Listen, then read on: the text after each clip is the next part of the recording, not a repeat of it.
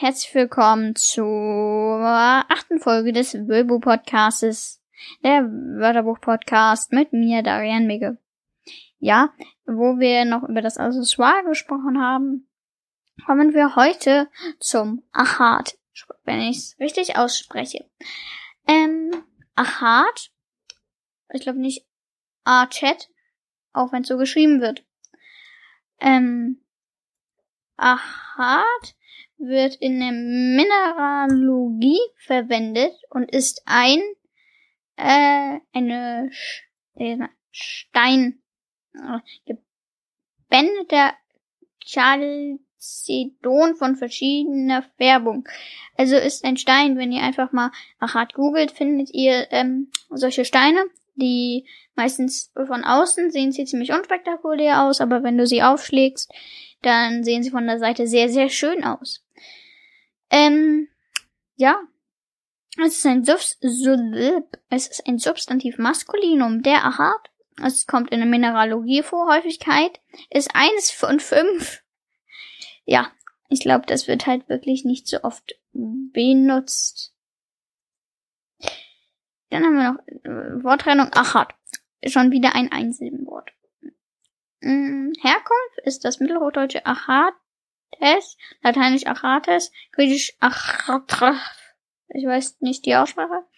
Herkunft ist ungeklärt. Ähm, also genau die Herkunft. Grammatik der Achat, Genitiv des Achats, des Achates, Plural die Achate. Betonung Achat, das heißt Ach Achat, Achat, das heißt man betont das Achat. Das A betont man mehr. Okay. Naja, ich habe mir jetzt Achat ausgesucht, weil ich es ähm, ganz interessant finde. Vor allem passt es zum letzten ähm, Wort. Accessoire, da ist ein Schmuckstein ist. Genau. Ähm, wir gucken jetzt nochmal bei der besten Quelle der Welt, Wikipedia, Hüstel. Ähm, der Achat ist eine Varietät des Minerals Quarz. Genau. Dann sind die Mikrokristalle sind da drin. Äh, sind genau buntfarbige, streifenförmige Ablagerung aufgrund der rhythmischen Kristallisation. Kennt ihr das? Also die rhythmische, wie so eins, zwei, drei, Kristallisation, eins, zwei, drei, Kristallisation, eins, zwei, drei. Okay, das war genug. es gibt hier ungestreifte und einfarbige Achate. Aber wie gesagt, wenn ihr das mal euch so ein Bild von einem Achat anguckt, dann seht ihr, ähm, dass da so verschiedene Schichten sind. So ein bisschen erinnert mich das gerade an einen Baumstamm. Wenn ihr mal einen abgeschnittenen Baumstamm seht, da seht ihr ja, wie alt er ist. Das ist jetzt hier, glaube ich, nicht so. Aber ungefähr so könnt ihr euch das vorstellen. Ich hoffe, ich bin nicht zu leise. Das wäre ein bisschen doof. Ich weiß nicht, ob ich jetzt lauter reden müsste, aber wie gesagt, ich versuche mal ein bisschen lauter zu reden, damit ihr mich besser hören könnt. Ähm, ja, es, es sind meistens äh, grelle Farben, äh, wie Kobalt, Blau, Magenta, Violet und Pink. Oh, das tut mir leid. Ich rede Blödsinn. Natürliche Achate können fast allen Farbtönen vorkommen. Meist sind diese aber eher blass- oder Pastellfarben. Bereits seit der Antike ist allerdings bekannt, dass sich Achate gut färben lassen. Grelle Farben wie Kobaltblau, Magenta, Violett und Pink sind daher oft Hinweise auf künstliche Färbung. Ah, okay.